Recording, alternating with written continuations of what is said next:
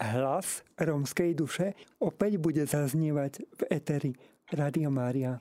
A tento hlas dnes bude prezentovať môj dnešný host, ktorým je Nikola Bíla, ktorá je líderkou kapely Avmanca.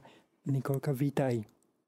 Ďakujem, ahojte. A predstavil som ťa ako líderku kapely Avmanca, tak nám skús v skratke povedať, čo ste, kto ste a čo znamená po romsky samozrejme eh, pomenovanie Avmanca. Uh-huh. Tak začnem, že čo znamená uh, v romčine uh, Avmanca. To znamená pod so mnou. Tento názov vznikol uh, podľa kurzu, na ktorom sme boli nie všetky dievčatá. A tam tento kurz sa volal pod so mnou, pod za mnou, takto a tam sme zažili taký prvý dotyk, kde sa nás Boh dotkol a podľa toho sme si tak uh, povedali, že dáme si asi názov uh, Aumanca a vznikli sme asi pred 7-8 rokmi. Na začiatku to bolo také trošku, že nehrali sme ako kapela, mm, len každý, kto vedel. Uh, prvá hrala Milka, ktorá už bola tak naučená hraní na gitare. A potom sa pridal, mm, som sa pridala ja, tedy iba začiatočnička na gitare. A samozrejme sestra moja Katka, ktorá spieva, ona tam spievala stále. A na kachone sa potom pridala Majka, Maria. A také to bolo od začiatku, že sme neboli úplne taká zostava, že kapela, len keď trebalo, tak sme išli na tú liturgiu odslúžiť. Ale potom po nejakom čase, že sme videli, že nám to celkom dobre ide, tak eh, aj nás tak pozývali, že či by sme nešli na liturgiách poslúžiť. Tak sme nejak eh, začali skúšať spolu a tak sme videli, že asi máme nejakú spoločnú cestu. A začali sme spolu zdieľať život, to ako mm, Boh nás koná čo robí v našom živote tak vtedy sme takou kapelou a zároveň je takou rodinou. Dnes už kapela ste a teda slúžite, profilujete sa ako chválová kapela.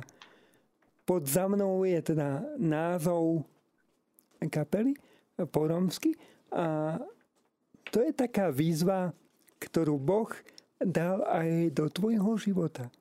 Aké bolo ale možno tak na úvod tvoje detstvo, pretože dnes sa budeme rozprávať predovšetkým o tom tvojom vlastnom životnom príbehu. Dnes to bude o tebe a naši poslucháči budú mať možnosť čo skoro zistiť, že ten tvoj životný príbeh je naozaj bohatý. Skús nás ale vziať, prosím, eh, tak eh, do tvojho detstva. Aké bolo? Čo si pamätáš? Aké sú tvoje praspomienky? Mm-hmm.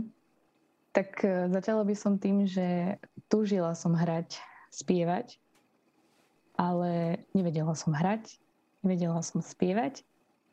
A vždy to bolo také, že kde som chcela akože niečo zaspievať, tak e, hneď ma odrovnali, že to je zlé. Nemám hlas, nemám, mm, neviem proste spievať. A mňa to tak vždy bolelo, že prečo, však to je moja túžba. A a to hranie na gitare vo mne tak e, stále bolo, že ne, taký nástroj, e, ktorý by som akože chcela v detstve, som si vždy prijala mať gitaru doma a hrať na nej. Alebo mať niekoho z rodiny, ktorý mi bude hrať. A samozrejme, skoro celá moja rodina je taká hudobnícka.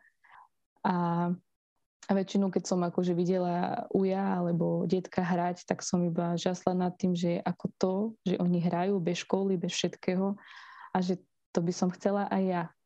A keď som sa tak k tomu hlásila, tak vždy ma tak um, odrovnali, či tak rovesníci moji, že ty na to nemáš, lebo nevieš spievať. A to ma tak vždy zabrzdilo. A aj na tej hudobnej výchovy, ktorej uh, vždy bola, hej, na tej hodine, tak uh, pre mňa to bol trest byť tam na tej hodine a keď som mala ja spievať, mala som túžbu v sebe spievať, ale v podstate ja teraz, keď sa na to spätne pozriem, tak ja som nevedela naozaj spievať. A to je dosť také zaujímavé, že tú túžbu som v sebe mala, len som nevedela a počúvala som len dookolo sebe zle a tomu som tak verila. A potom to bolo také, že časom, mm, keď som tak rástla, tak som si povedala, že tak ja to teda nejako skúsim a že sa prihlásim na umeleckú školu a uvidíme, čo to dá. Tak e, vtedy si pamätám, že som dostala pod stromček od rodičov gitaru, pravú takú španielku, ktorú som akože tak chcela. A bolo to také dosť ťažké pre mňa, že mm, ako sa doma učiť. A aj tak, že bolo povedané, že keď nevieš spievať, tak sa nenaučíš na gitare. A to mi tak stále znelo v ušiach. A tým, že som sa prihlásila na tú umeleckú školu, tak hneď učiteľ chcel odo mňa vedieť, že či viem spievať, či viem hrať, či viem mať, či mám nejaké základy. Tak uh, som mu povedala, že viem zahrať z jedného, dvoch maximálne akordov nejaké pesničky. Tak som mu zahrala a tým som bola prijatá. Mm. To bolo také zaujímavé. A, a časom som na tej zúške zistila, že ja v podstate učím toho učiteľa, nie on mňa. Lebo on keď zistil, že viem hrať rómske piesne, vtedy som hrala rómske piesne, také tradične rómske, tak učila som ja jeho tie také rómske piesne. To je skvelé. A koľko si mala rokov, keď vlastne toto celé sa odohrávalo, keď si toto v sebe riešila, možno takú záležitosť identity? Vieš čo, bolo to, uh, myslím, že ešte od 5. ročníka ťahalo sa to až na strednú školu. Mm. V podstate možno to pre teba bolo také ťažké aj preto, lebo talent umelecký sa Romom pripisuje, nie? No, áno. A ty si ho postrádala vo svojom živote? Alebo aspoň si si to myslela? Mala si mnohé krízy vo svojom živote? Určite áno, mala som krízy kde som sa úplne chcela vzdať, že to nie je cesta, ktorá je pre mňa a mm, nemôžem sa do toho púšťať, keď na to fakt nemám. Že som reálne videla a dokonca profesionáli mi hovorili, že učitelia, ktorí sa fakt tomu rozumeli, že nemám sluch. Takže neviem sa naučiť a nebudem vedieť. Mhm. Čo to urobilo s tvojou sebahodnotou? Tak určite tá sebahodnota klesla. Vôbec som si neverila.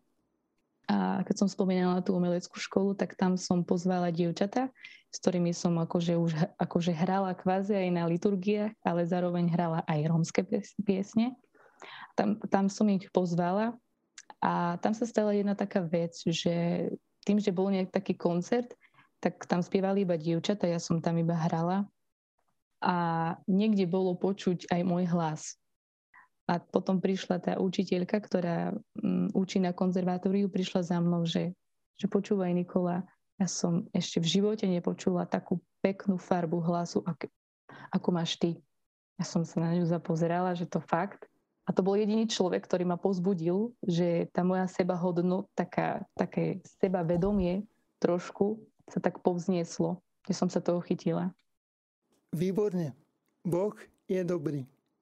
On Amen. sa v tvojom živote potom preslavil ešte mnohokrát, ale pre teba boli dôležité aj vzťahy. Je to tak?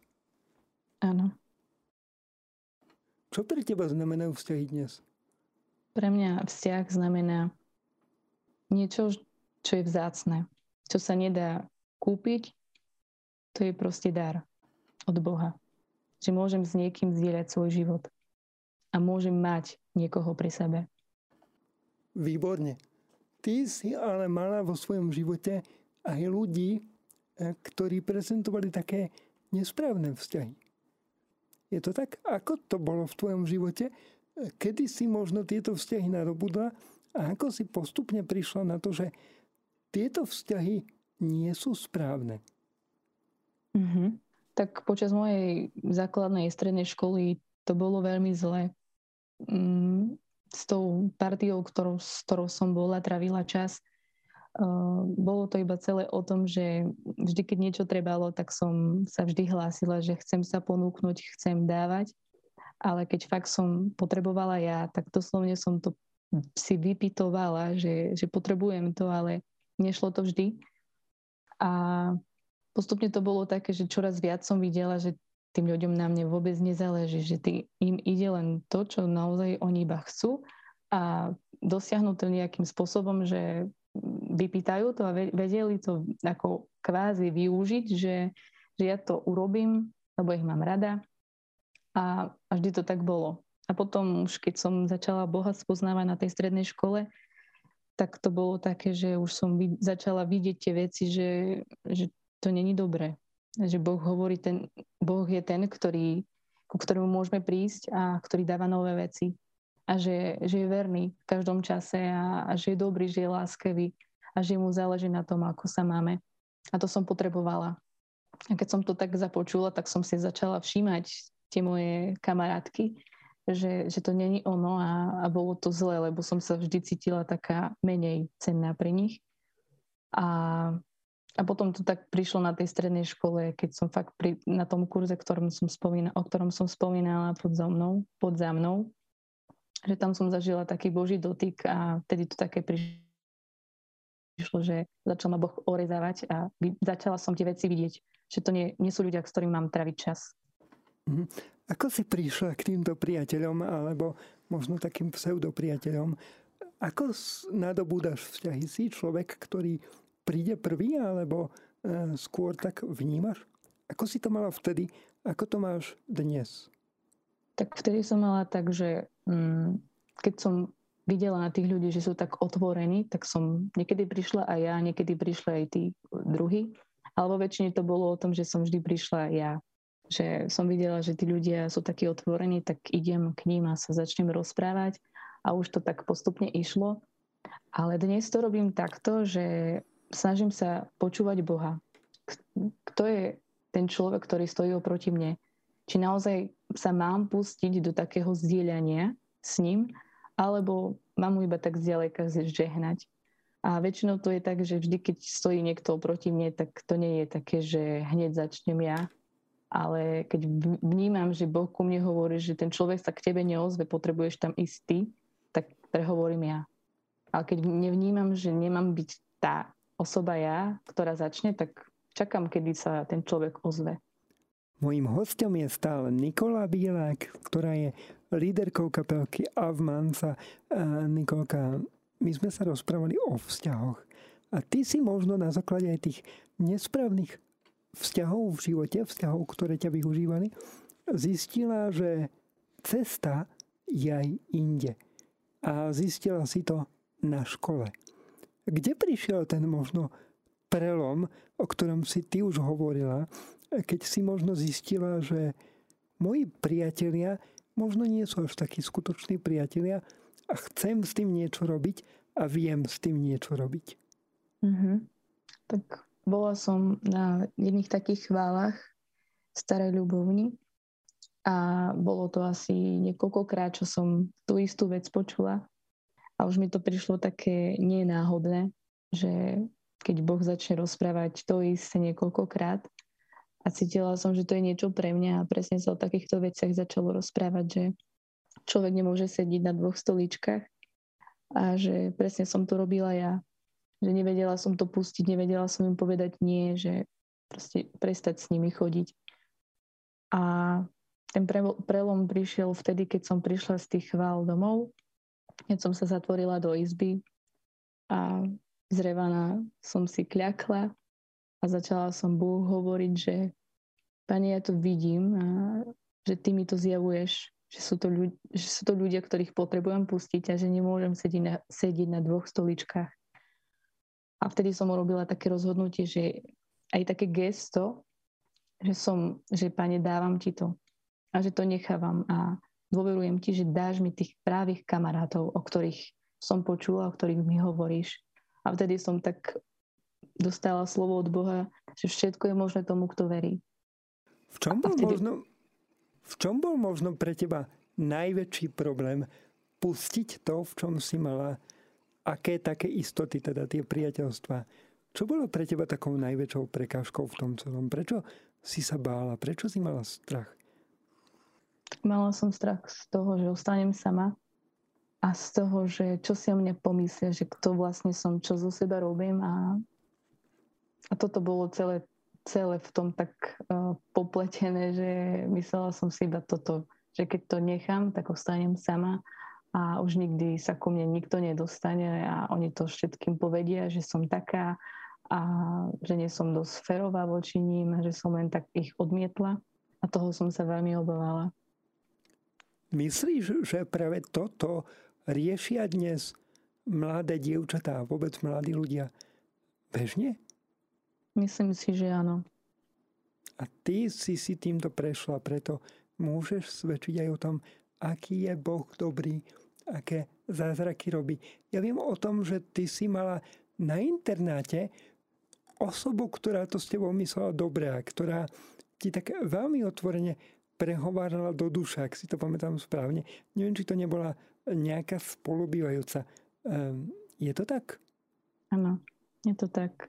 Tak spolubývajúca. Tak vtedy, čo, sa, čo som Bohu povedala, to také, že ti dávam, Páne, všetko, čo mi Boh odpovedal, že všetko je možné tomu, kto verí a že ti dám tých pravých kamarátov a vtedy som sa tak potom modlila, že Bože, ak si naozaj verný a je naozaj možné všetko tebe, tak tak ťa prosím za takú kamarátku, ktorá naozaj bude mať spoločné ciele, ktorá si prejde, prešla a prejde takými istými vecami ako ja, ktorá ma naozaj bude chápať a rozumieť. A naozaj mm, není to kamarátka, je to sestra, s ktorou môžem zdieľať život a že to není len o mne, že to není len o nej, ale že to je naozaj o nás a to, čo Boh v našom živote robí. Je to tak stále? Funguje ten vzťah stále? Určite áno. Ako veríme, že tento vzťah nebude len o tom, že boli sme spolužiačky, spolubývajúce, ale predovšetkým sestry a myslím, že sestry ostaneme. Amen. Pán Boh dáva dobré veci, dobrých ľudí v pravý čas. Ty si e, naozaj pochopila, že musíš sa v živote pohnúť dopredu. A to niekedy možno znamená aj stratiť. Získala si ale o mnoho viac. Získala si identitu Božieho dieťaťa. Pamätáš si ten, možno taký ten proces toho prerodu tej zmeny, e, keď e, si začala možno aj skrze túto e, spolubývajúcu chápať, že si naozaj milovaná Božia dcera, pretože ja viem, že to je dnes to hlavné, ako sa ty sama identifikuješ. Tak to áno. Lebo vždy, keď som sa chcela vyrozprávať, tak vždy mi tak dávala najavo, že som tu pre teba a chcem si ťa vypočuť. A vždy mi tak hovorila, keď sme sa lúčili a išli domov, že kedykoľvek budeš potrebovať, aj keby to bolo o polnoci, že potrebuješ fakt sa vyrozprávať, alebo nejakú modlitbu za niekoho, za teba, alebo nebudeš môcť zaspať, tak prosím ťa, zavolaj mi. A vždy to bolo o tom, že sme si hovorili, že si pre mňa dôležitá, že chcem byť pre, pre tento svet darom. A to ma tak vždy pozbudzovalo, že, že páne si v každom jednom z nás a, a že to je naozaj dar. A dodnes si to neviem vysvetliť, že, že ten večer, čo som Bohu hovorila, že naozaj sa to stalo skutočnosťou, že, že to stále trvá. Nikolka, si Rómka. Bolo pre teba niekedy problémom práve to, že si Rómka? Vnímala si niekedy sama v sebe v rámci svojej identity ako problém to, že si Rómka? Áno, vnímala hlavne pri, v školách, keď som bola v Bardiove, keď som chodila na tú strednú školu a tam som väčšinu už mohla aj tak po obchodoch byť, tak vtedy to bolo také dosť ťažké, že človek si ide niečo kúpiť a a niekto ti stojí za chrbtom len preto, že si Rómka. A to bolo naj, asi také naj, aj v školách, aj v tých obchodoch, čo som tak veľmi zažívala, že doslovne, aj keď fakt ten človek vyzerá veľmi dobre, ale tak hazovali, segregovali nás, že vy ste takí a, a proste nemôžete byť iní a nie ste iní od nás. V takom zmysle, že že nemôžete byť takí, akí sme my. A to bolo veľmi cítiť a nebolo to pre mňa také uh, rúžové, ale vďaka Bohu dnes to je úplne iné. Ty dnes dokazuješ, že si naozaj vyrovnaná sama so sebou a si povzbudením pre mnohých. postupne si teda pochopila, že Boh je ten, ktorý mení tvoj život. Aké boli tvoje začiatky s Bohom? Ako si sa dokázala dostať možno postupne do tej roviny, kde si dnes? Pretože dnes by sme sa mnohí mohli od teba učiť v dôvere Bohu. A keď sa nad tým tak zamýšľam, tak taká prvá otázka, ktorá mi v tejto súvislosti napadá, je, čo pre teba znamená vôbec dôvera ako taká dôvera vo všeobecnosti? Tak dôvera, určite, tak teraz to vnímam tak inak, dôveru, ako predtým a, a dnes to vidím tak, že proste pustiť, pustiť seba, pustiť myšlienky, pustiť predstavy a jednoducho nechať konať nechať konať Boha a vo všetkom, čo sa týka tej dôvery, vo všetkom vidím Boha, či si to vo vzťahoch, či to je v štúdiu, v službe. Do všetkoho pozývam Boha a Boh ku mne rozpráva a snažím sa tú dôveru, ktorú mi On preukazuje, využiť tak, že, že môžem dôverovať niekomu, kto stojí vždy so mnou a, a je. Je vždy tu pre mňa. Máš za sebou základnú školu, strednú školu a toho času si na škole vysokej a dokazuješ, že sa to dá. A mňa mrzí, že vôbec o tejto téme musím hovoriť, pretože mnohí eh, by si povedali, že Róm nemôže alebo nedokáže študovať vysokú školu. Róm nedokáže byť natoľko zodpovedný, natoľko cieľavedomý, aby toto všetko dokázal. Ty si dôkazom toho, že sa to dá. A tak sa chcem spýtať pre našich poslucháčov, akú strednú školu si študovala, akú vysokú školu študuje, študuješ dnes a tým pádom sa dostaneme k tomu, čo bude snáď, veríme, tvojim budúcim povolaním neskôr. Mm-hmm tak e, odbor strednej školy bol sociálny výchovný pracovník a momentálne e, študujem e, učiteľstvo 1.4. Takže je to práca s ľuďmi a je to aj taký priestor ohlasovať to, čo si vlastne ty sama do života dostala. Čo pre teba znamenajú dnes ľudia okolo teba? Sú pre teba ľudia dôležití? Určite áno. Lebo viem, že každý človek, ktorý tu je, Boh ho tu chcel. A, a chcem, aby ten človek, chcem ho vidieť takými očami, ako ho vidí Boh. A vždy, keď stretnem nejakého človeka, tak vždy je to o tom, že Pane, um, stojí tu predo mnou človek, brat, sestra. A čo by si chcel, alebo chceš urobiť skrze tento čas, čo som, čo som tu s týmto človekom. Takže pre mňa to je niečo vzácne, že môžem byť a s ľuďmi a pri ľuďoch. Z toho, čo hovoríš, mi vychádza, že vnímaš každého človeka ako dar. A to je naozaj veľmi vzácne. Ty si zažila mnoho dobrodružstva s Bohom a stále zažívaš nové a nové asi by sme sa zhodli na tom, že vzťah s Bohom nikdy nie je stagnujúcou riekou a stále sa vyvíja. Kým je pre teba Boh dnes? Tak dnes je to Otec, ktorý je živý a priateľ. A hlavne taký zázračný, zázračný rádca, ktorý vždy tu je a môže mi radiť. Hmm.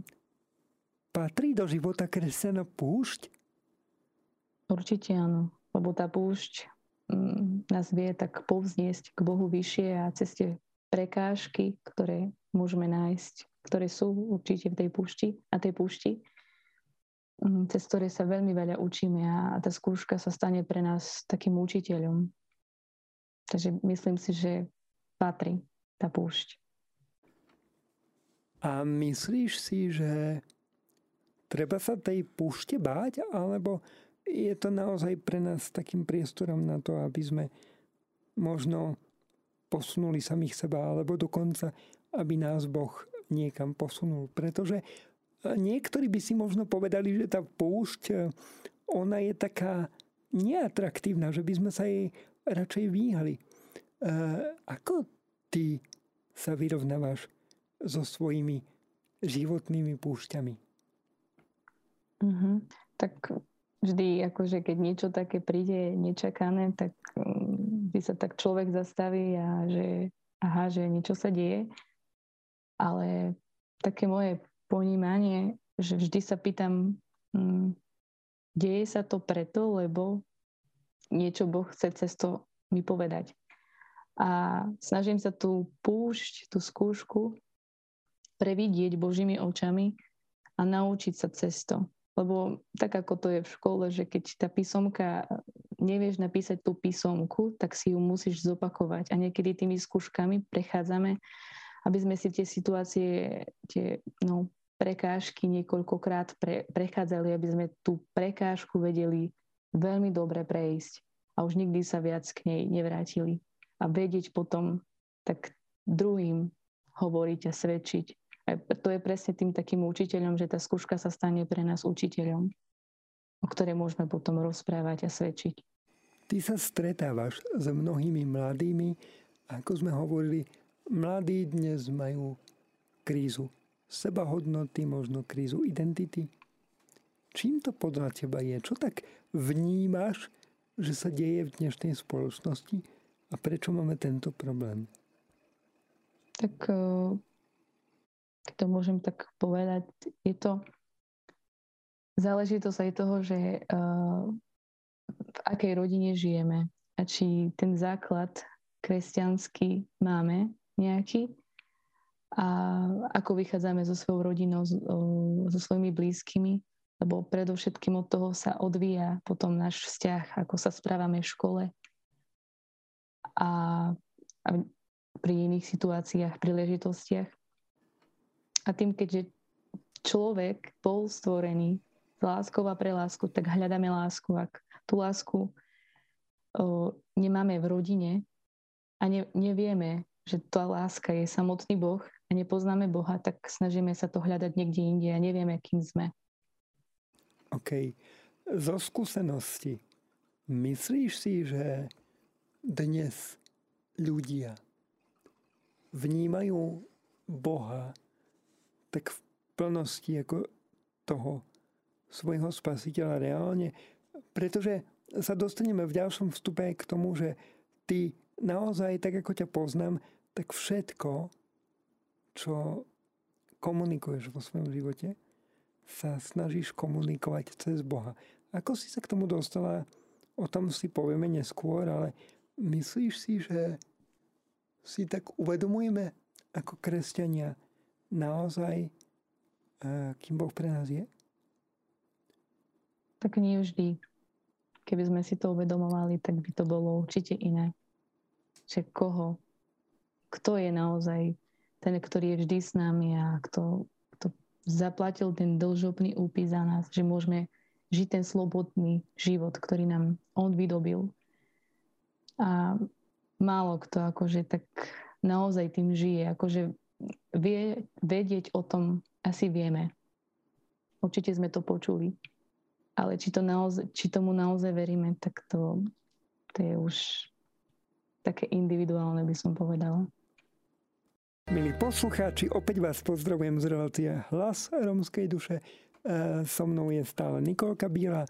Niky, si človek, ktorý môže povedať, že sa v jeho živote dejú zázraky? Tak dalo by sa to takto povedať, áno. A vieš sa s nami podeliť o nejaký zázrak? Alebo o niečo, čo by si ty sama vedela definovať ako zázrak?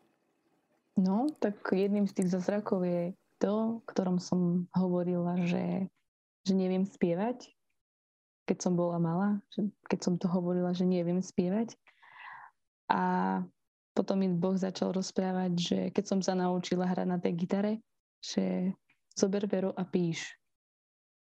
Tak som začala písať a vtedy vznikla pieseň s bázňou. A vtedy mi Boh povedal, že v nedeľu ju prosím zaspievaj.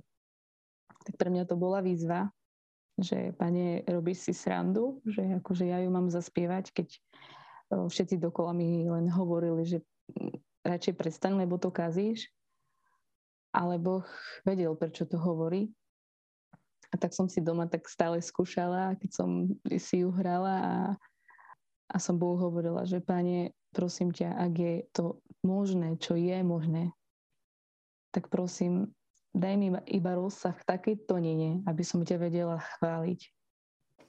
A to už si teda mala k tejto piesni potom aj nejaký nástrojový základ, akože to si si napísala kompletne, hej? Áno, vznikali, akože, vznikla tá pieseň tak, že som si ju hrala, modlila sa a potom som si hneď zapisovala text tej piesne. A tak toto celé vzniklo, že vznikli naraz všetko, melódia, akordy, o, text, všetko. Poznáme tú pieseň dnes a môžeme ju počuť e, v interpretácii kapelky Avmanca? Áno, je na našom prvom CD, ktoré vyšlo pred dvoma rokmi. Takže máme ju akože na tom CD. No a už rovno teda povedz názov toho CD, pretože naši poslucháči počujú počas tejto relácie úplne zámerne práve piesne z tohto CD. A názov CD je s bázňou. Nikolka, ty si človek, ktorý sa snaží odovzdávať Bohu všetko. Mnohí by sme si radi nechávali zadné dvierka, pretože čo ak to s Bohom nevíde? Mnohí máme strach. Ako sa ti podarilo vnútorne sa dostať do úrovne, v ktorej si, pretože, milí poslucháči, ak vnímam to, ako Nikolka komunikuje s Bohom, tak ja sám uh, nemám na to častokrát odvahu robiť to práve takto. Ako si sa dopracovala možno k takej, už sme tu hovorili o tom slovičku, dôvere Bohu, ktorú máš dnes. Ako sa to dá? Porad nám, prosím. Tak um, ja som to tak robila, že som sa snažila a snažím sa stále každý deň si nájsť čas pre Boha a chváliť ho.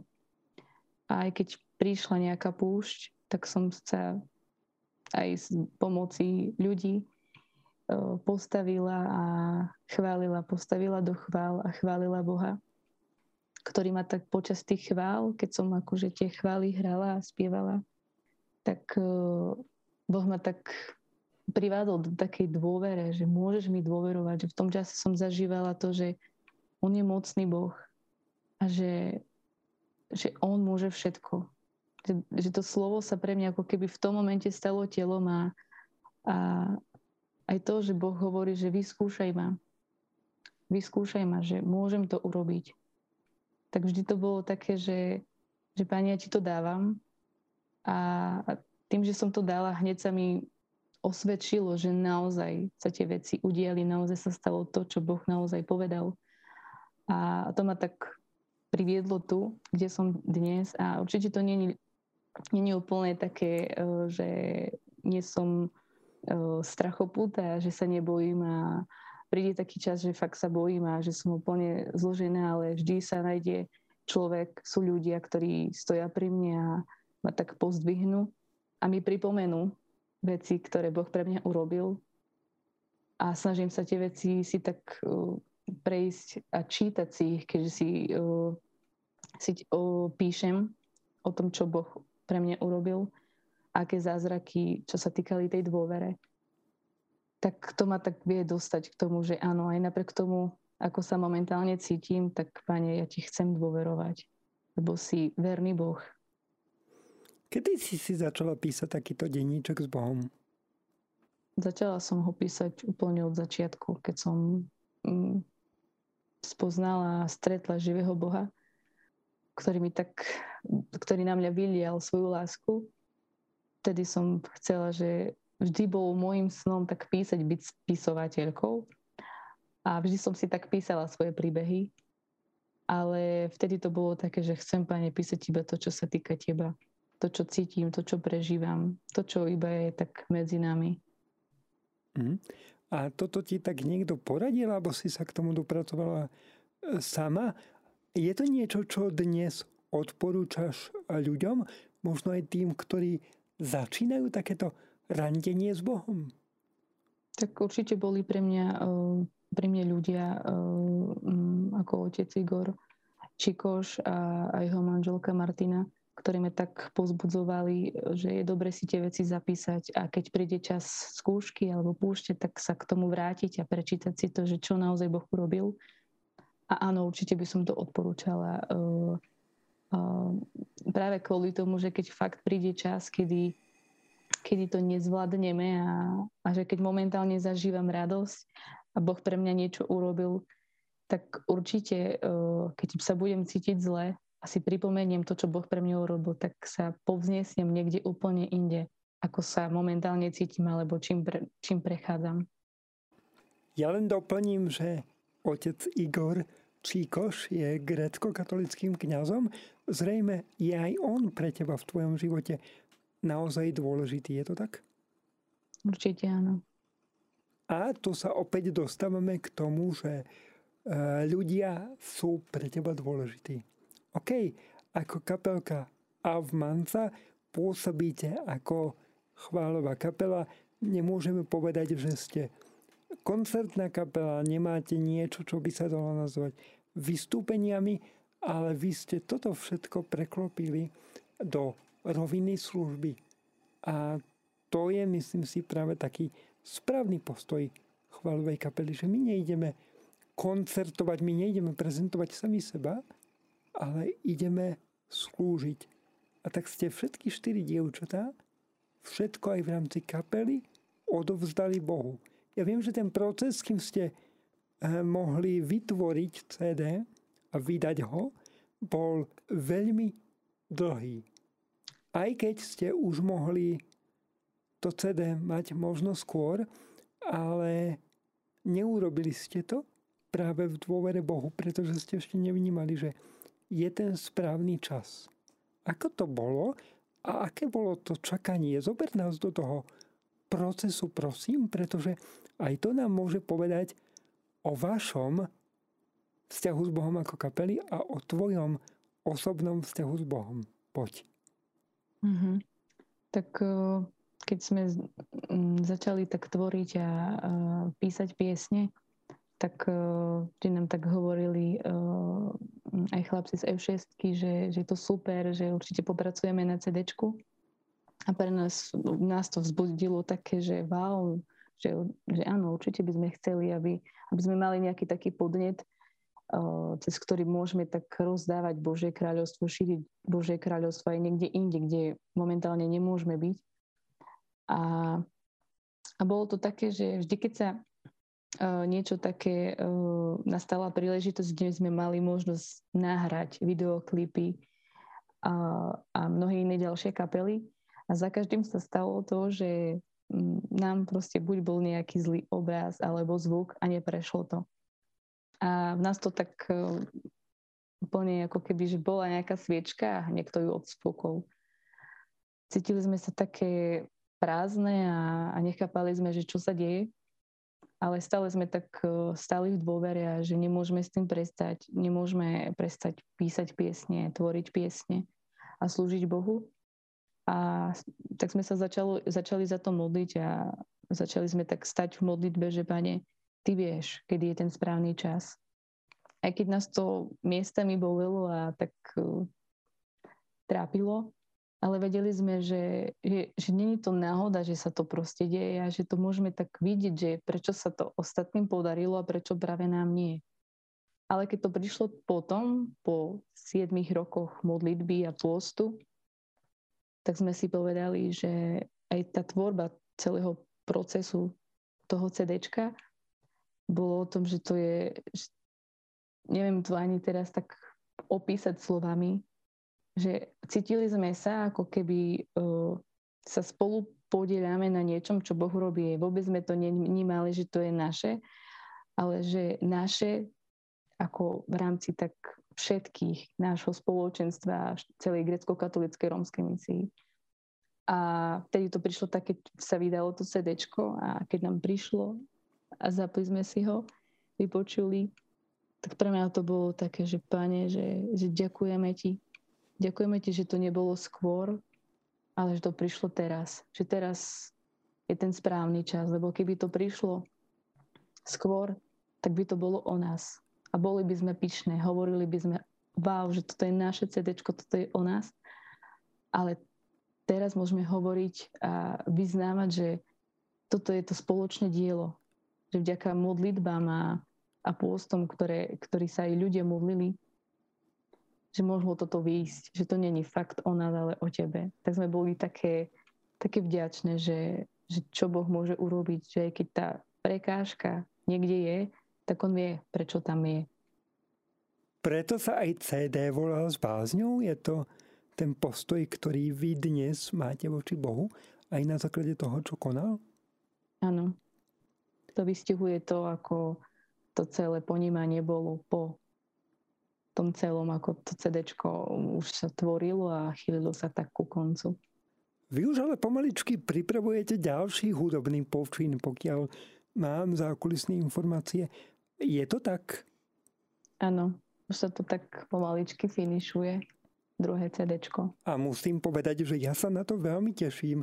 A nemáš tu, Nikolka, síce v tejto chvíli svoju kapelu, alebo teda ďalšie tri dievčatá ako súčasť kapely, ale chcem sa ťa takto priamo vo vysielaní spýtať, prídete nám prosím odprezentovať nové CD, keď vyjde?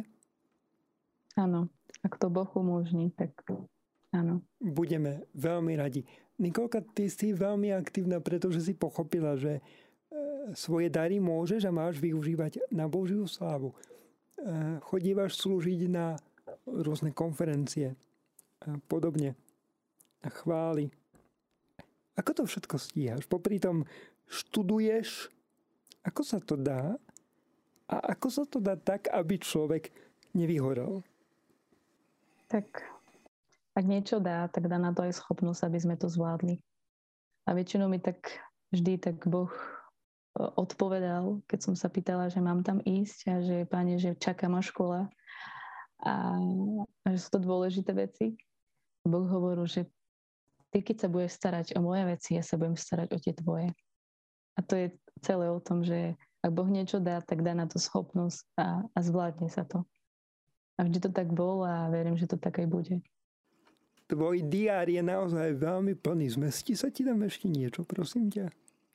Tak akože píšem už tretí, tak papierov je dosť na písanie. Výborne, to sa tešíme. A veríme, že budeš pokračovať aj e, v tom denníčku s Bohom, ktorý si spomínala, pretože Boh v našich životoch naozaj robí úžasné veci a je dobré si ich asi písať a vrácať sa k ním spätne. Nikolka, či chceme alebo nie, často sa aj v našej dnešnej spoločnosti rieši otázka spolužitia Rómov a nerómov. Rómov a majoritnej spoločnosti. Ty chodívaš slúžiť dnes už na e, mnohé akcie, e, účinkovali ste, vystupovali a slúžili v mnohých kostoloch, na mnohých chválach a tam, kde sú zhromaždení ľudia. A nehráte len pre Romov. Videl som naozaj eh, momenty, kedy spoločne Rómovia a členovia majoritnej spoločnosti Slováci chválili Boha a boli ponorení v jeho prítomnosti. A nie len to. Videl som mnohé spojenia Slovákov a Romov. Myslíš si ty zo svojej skúsenosti, že je to možné? A čo môžeme navzájom robiť, aby sme spolu dokázali fungovať? Ako možno zmeniť taký ten pohľad, žiaľ zatiaľ ešte stále väčšinový pohľad dnešnej spoločnosti, že Rómovia a Slováci dokážu spolu maximálne len fungovať, ale nedokážu sa obohacovať. Ako to vidíš ty? Mm-hmm. Tak uh, určite by sme asi tak nemali škatulkovať všetkých uh, do jedného, ale predovšetkým spoznať toho človeka osobne a na základe toho zistíme, že aký ten človek, nielen z toho, čo sme od niekom počuli, ale reálne s tým človekom si sadnúť, vypiť si kávu a, rozprávať. A vtedy môžeme vidieť, že ten človek nie je taký, nie všetci sú takí. A môže sa to dokázať tým, že toho človeka budeme vnímať ako, ako svojho brata, ako svoju sestru, ako niekoho, kto nie je nejaký iný v zmysle v tom, že, že ja som Róm a ty si Slovák, ale že sme, prost, ja som takisto dcera Božia a ty si takisto dcera uh, Božia. A tým, že ja som Rómka, ty si uh, Slováčka, to neznamená, že si niekým iným. A určite som zastancom toho, aby, aby sme tak uh, spoznávali tých ľudí a ne, nenechávali sa tak ovplyvňovať tým, čo počujeme a príjmali toho druhého. Taký, aký je. Ako te tak počúvam, tak mi dochádza, že nám už dávno nevyšla spoločná káva, Nikolka. Mali by sme s tým asi niečo urobiť? Ako sme, mm, ako sme hovorili, mnohí mladí ľudia dnes majú krízu identity. Prešla si si tým aj ty. Majú krízu sebahodnoty. Zamýšľali sme sa nad tým, prečo to je tak, ale čo by si povedala človeku, ktorý za tebou príde a povie ti, ja som nikto. Ja som nepodstatný a možno by bolo aj lepšie, keby som sa nebol narodil. Mnohí žiaľ takto uvažujú. Čo by si ty povedala, poradila takémuto človeku, aby sa dokázal pohnúť z miesta? Tak prvá vec, ktorú by som povedala, že to, že si tu, nie je náhoda, lebo Boh ťa tu chcel mať.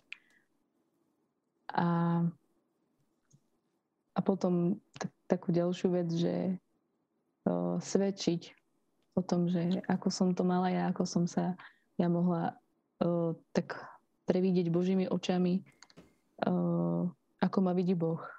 Že nie som skutočne tá, ktorú si myslím, alebo uh, druhý mi diktovali, kto som, ale že v Bohu som tá skutoč, to skutočné ja, ktoré mi Boh hovorí. Že som vzácna v jeho očiach a že som perla v jeho očiach ukrytá. A myslím si, že mnohí potrebujeme počuť tak pravdu a niekedy, keď v takom, hej, keď niekto mi niečo také povie, tak pre neho to je úplne, že tak toto som určite nechcel, nechcela počuť. Ale predovšetkým aj to, že neviem, že či ten daný človek niekedy počul o sebe dobre.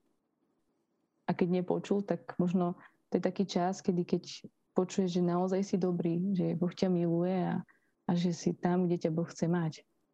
A že ťa miluje takú, aká si, taký, aký si. Možno si málo hovoríme o tom, aký sme vzácni. Mm. Nikolka, ja ti veľmi pekne ďakujem za tvoje povzbudivé slova. Ďakujem ti za to, že si človek, ktorý chce stáť pri Bohu napriek púšťam. A ďakujem ti za to, že si nenechávaš dary, ktoré si dostala sama pre seba. Čo ťa motivuje slúžiť a motivuje ťa k tomu, že si to celé ešte nevzdala? Lebo viem, kto je môjim Bohom. A, a tým, že som na tejto zemi, tak chcem to vyrozprávať, ohlasovať, kto je, kto je môjim Bohom, kto je môjim Otcom. Lebo viem, že, že som jeho dcerová a prišiel, aby mi vydobil slobodný život. A to ma tak stále drží, že, že viem, že Otec na mňa nezabudne a že ma nikdy neopustí a že je tu stále pre mňa. Keď je tu stále, že on nikdy nedrieme a nespí, že bdie nad môjim životom, tak prečo by som nemala stať ja vo chvále a vyspievať mu, spievať svojmu Bohu, spievať svojmu Otcovi, ktorý, ktorý to celé, to čo mám, som mohla dostať od Neho. Že nielen tak si uctiť tie dary, tie, ktoré som dostala, a hlavne toho darcu. Milí poslucháči, vieme, kto je skutočne našim Bohom? Túto otázku by som nechal dnes otvorenú pre každého jedného z nás. Nastolila ju moja dnešná hostka, ktorou bola Nikola Bíla, líderka kapely Avmanca. Nikolka, ja ti ďakujem, že si tu dnes bola so mnou. No a teraz máš uh, pár záverečných slov na to, aby si pozdravila našich poslucháčov. Ďakujeme. Ja by som na záver iba tak uh, pozbudila tým, že, že hovoriť už Bohu od, od rána, že, že chcem, Pane, prísť k Tebe a, a aby sme tak vždy, keď sa zobudíme, vnímali sa ako, ako dar, že není to náhoda, ale že, že môžeme tento deň urobiť krajším tým, že, že budeme ďakovať a chváliť Boha. Už tým, že sme sa zobudili a že to dovolú, že nám to tak doprial. Takže vám tak žehnám, aby, aby ste tak spoznali toho nášho Boha, ktorý, ktorý je vždy verný a, a je tu vždy pre nás. Milí poslucháči, toto bola dnešná relácia Hlas romskej duše a tento hlas sa bude v eteri nášho rádia, Rádia Maria Slovensko, zaznievať onedlho opäť. Takže Nikolka, ja ti ďakujem. No a milí poslucháči, zostaňte s nami, zostaňte s Rádiom Mária.